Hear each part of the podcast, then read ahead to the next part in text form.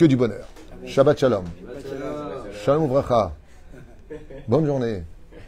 On est vendredi 20 du mois de janvier et le Kaf Zain du mois de Tevet, le Chaim Tovim ou Shalom. Un petit jour sympathique ce matin. Je vous dis franchement, j'ai failli annuler ce shiur Bassof, mais mon ami Igal m'a dit eh, Je suis venu spécialement pour écouter le shiur. Je savais qu'il y avait un deuxième shiur. Donc, je suis racheté par Jonathan Ben Amou, ou Ben Hamou, Ben Amou en général, pour l'élévation de l'âme de sa grand-mère, Simcha Bat Zari Roh Hashem Tenachena Began Eden Elion Vechol Ashordim Emma Bichlal Arahami Vaselichot Vechen Yehi Ratzon Venomar. Amen. Bracha Be'atzlacha.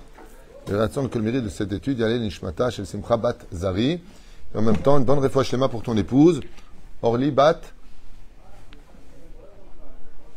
Je sais pas. Comment elle s'appelle, ta belle-mère? Orly Bat? Orly Bat euh, Bracha. Bracha, oula, pas de se souvenir du nom de la belle-mère en direct. C'est très dangereux pour rentrer à la maison après.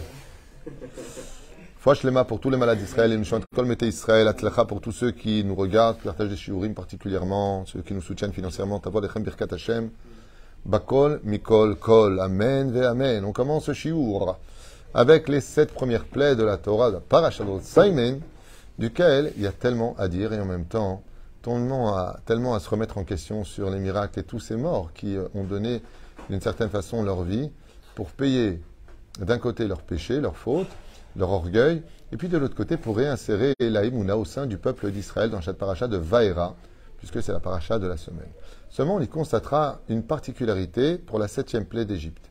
La septième plaie, comme vous le savez, c'est les plaies de Barad.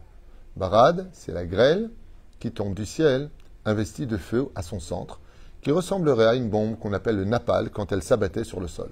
Ça veut dire qu'elle prenait non seulement effet de choc quand elle, tombait par terre, mais en plus de ça, elle brûlait tout sur son passage.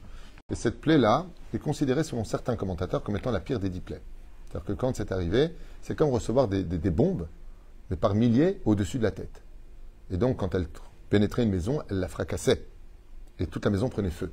Donc on peut imaginer un petit peu la panique, le bruit, l'effet que cela pouvait provoquer au sein de l'intériorité, ce qu'on appelle l'âme de chaque Égyptien à cette époque. Surtout que tout tombait autour de la frontière de la région de Goshen et que les pertes étaient incommensurables. On pouvait voir des Égyptiens à la tête écrasée par euh, ces grêlons, ces grêles, pardon, pas ces grêlons, mais ces grêles qui s'abattaient sur le sol. Il y a une autre plaie pour lequel Béhémet, on relève le même incident, ou plutôt la, même remarque. C'est la plaie des Bechorot. Qu'est-ce que nous dit le Midrash Tanchuma Le Midrash Tanchuma nous dit que pour ces plaies-là, il s'est passé quelque chose qu'on ne verra pas pour les autres plaies. C'est ce qu'on va essayer de dévoiler ensemble. Le Midrash Tanchuma a dit que Moshe Rabbeinu a fait une srita dans le mur. Il a fait un, un trait, il a gravé une espèce de trait comme ça dans le mur. Quel mur Celle de la Mirpesset, de la terrasse. Il a dit à Pharaon, quand le soleil aura atteint ce trait-là, la grêle tombera. C'est bizarre de dire une telle chose. Pourquoi tu l'as pas dit pour les sauterelles? Pourquoi tu l'as pas dit pour euh, euh, la lèpre? Pourquoi, Dafka pour cette plaie-là? La deuxième fois où la Torah va préciser un temps dans les dix plaies, un temps précis, Chatzot Laila. C'est un Chatzot précis, dit Dieu, même si Moshe va changer la girsa, Bechatzot, Dieu lui dit, et lui dit Kechatzot. Ça veut dire qu'il va changer un petit peu la version de la traduction de ce que Dieu va dire. Dieu est précis. Exactement à minuit, les premiers-nés mourront. Très bien. Et la troisième fois, on voit ça. Nous dit le Midrash Tanchuma, hein, c'est pour annoncer la naissance de Sarah et Menou, aller à Shalom. Quand les anges viennent voir Sarah et Menou pour annoncer à Abraham la naissance de leur futur fils, le Midrash nous dit que l'ange Raphaël a fait une srita, c'est-à-dire une fois de plus un, trait, disant quand au neuvième mois le soleil tapera sur ce trait, c'est le moment de la naissance de Yitzhak. Sholim rabotenu alem shalom. Pourquoi? Pourquoi Béhémet nous donner une heure précise à la seconde près pour ces trois choses pour lesquelles on ne les reverra pas dans la Torah. On ne revoit pas ce genre de choses précis.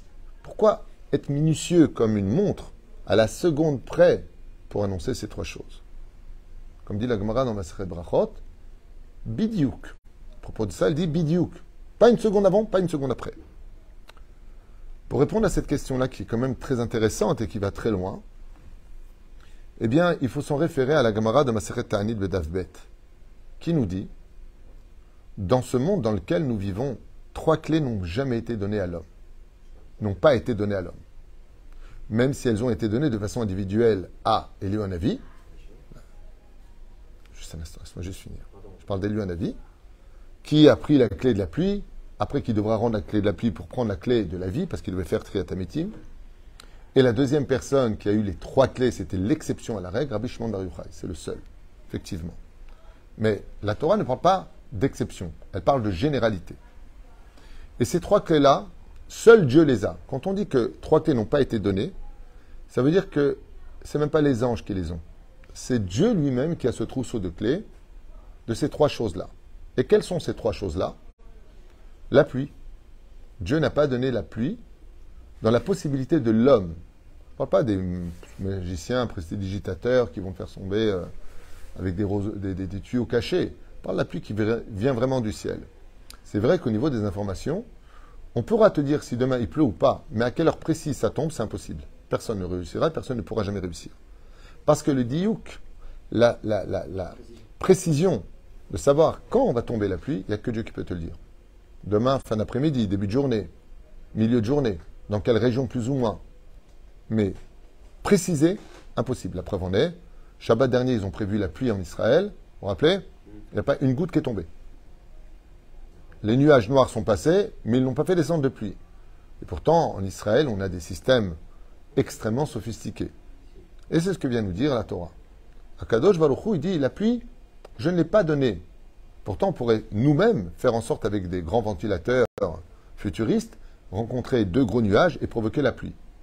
Ce n'est pas ce que dit la Torah. Dieu n'a pas donné les clés de la pluie dans les mains de l'homme.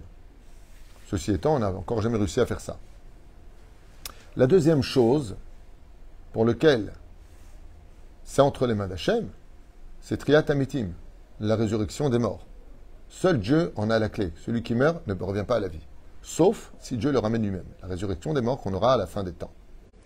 Et la troisième chose, comme vous le savez, ma Quoi l'essence La vie. La vie. La parnassa, c'est derrière. C'est un c'est un bout de bête. La clé de la parnassa. Tu as raison. Toi, tu es resté dans ta nid. Moi, je reste dans mon chiot. Et la reine, c'est la naissance, la vie. Donner la vie. Ces trois choses-là, un médecin peut te dire, par exemple, sauf si c'est une césarienne qui est préprogrammée, mais on sait qu'on va accoucher, par exemple, normalement, fin de semaine, je devrais accoucher. Mais quel jour, quelle heure? Personne ne sait. Il n'y a que Dieu qui connaît exactement et précisément l'heure exacte d'une naissance. Quand on revient maintenant sur Midrash Tantruma, et que Pharaon est assis sur son trône, en train de parler avec les Khartoumim, les magiciens d'Égypte, qui ont compris que leur prestidigitation leur a coûté cher. Car vous savez que dans le bâton des Égyptiens, en réalité, étaient cachés à l'intérieur des enfants très fins, qui étaient entourés de peaux de serpent. Et quand le bâton de Aaron a avalé les bâtons de Pharaon, ils ont avalé aussi les enfants qui étaient vivants à l'intérieur. C'est qui a provoqué un émoi et une peur terrible chez les magiciens en disant hum, hum. Mais bon, comme la vie n'avait pas beaucoup de valeur à leurs yeux, ils se sont tués, mais les parents qui ont vu leurs enfants avalés par le bâton ont hurlé et ça a fait la une des journaux en Égypte. Ça, c'est un midrash qui le raconte dans Otsar Pelaot Torah, derrière Hagab. Ceci étant, quand est venue la plaie de la grêle, pourquoi est-ce que Moshe a-t-il besoin de préciser à quelle heure précise les choses vont tomber? Eh bien, parce que le monde égyptien dans lequel Moshe se présente est un monde scientifique extrêmement avancé pour l'époque.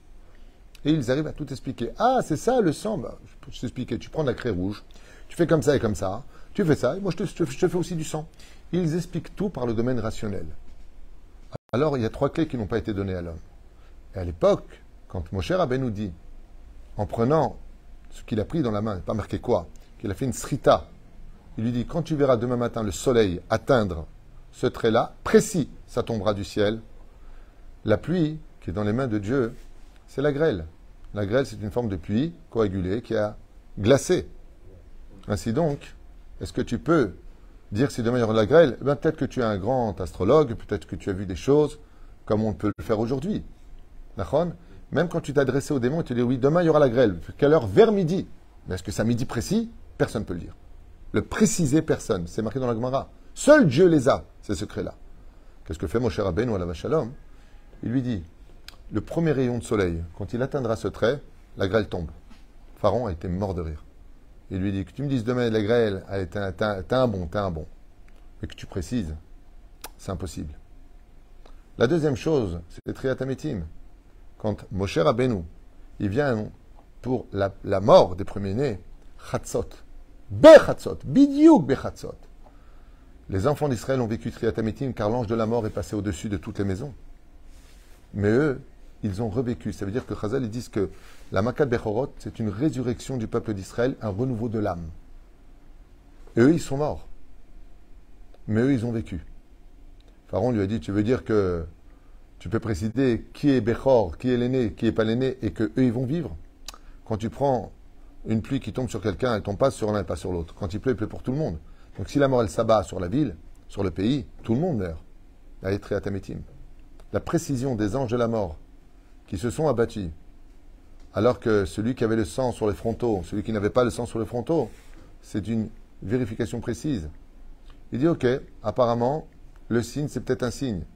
Donc c'est pas suffisant, lui a dit. Mais non, c'est pas suffisant. Alors que Khatsot. Mon cher Rabbeinu, il a tellement eu peur que ce ne soit pas Khatsot précis, il dit que. Euh, euh, quand va commencer Khatsot? Pas quand, commencer, mais c'est quand commencer? Lui, il a dit Be Khatsot. Il lui a précisé, parce que cette clé-là n'est que dans les mains de Dieu. La troisième clé, c'est la vie.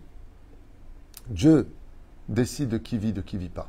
Qui vient au monde, qui vient pas au monde. Tu peux enceinte de perdre cet enfant, chas shalom. C'est Hachem qui décide à quelle heure précise tu vas naître. Et donc, quand est venu l'ange Raphaël pour annoncer à Sarah, le Midrash Tanchuma, il dit, il a fait un signe. il a dit, quand le soleil aura atteint exactement ce trait-là, dans neuf mois, bidiouk, sache que c'est le moment où il sort. Pourquoi? Pour que Pharaon puisse apprendre à toute l'Égypte que vous pouvez trouver autant d'excuses que vous voulez ou d'y plaire. Eh, la marée haute, la barre est basse, ça va, on connaît comment la mer elle s'est ouverte, machin, que des ch'touillottes, alors qu'il y a marqué ouvertement Choma miminam ou mismolam. C'est marqué noir sur blanc qu'il y avait une, un mur d'eau à droite et à gauche. Une marée, c'est quand tout se retire d'un seul côté. Il n'y a pas plus menteur que le menteur, il n'y a pas plus aveugle que celui qui ne veut pas voir, il n'y a pas plus sourd que celui qui ne veut pas entendre. Alors pour mettre un terme à cela et que les enfants d'Israël eux-mêmes adhère à cette émouna. Voilà pourquoi, pour la plaie de la grêle, de la Bechorot, c'est-à-dire Makat Bechorot, la plaie des premiers-nés et la naissance de Yitzhak, nous avons pour ces trois signes-là ce que la Gemara nous dit. Trois clés n'ont pas été données à l'homme. Seul Dieu connaît le moment précis. Et donc, si seul Dieu le connaît, c'est une preuve que toute la Torah est vraie. Adonai Amen Amen.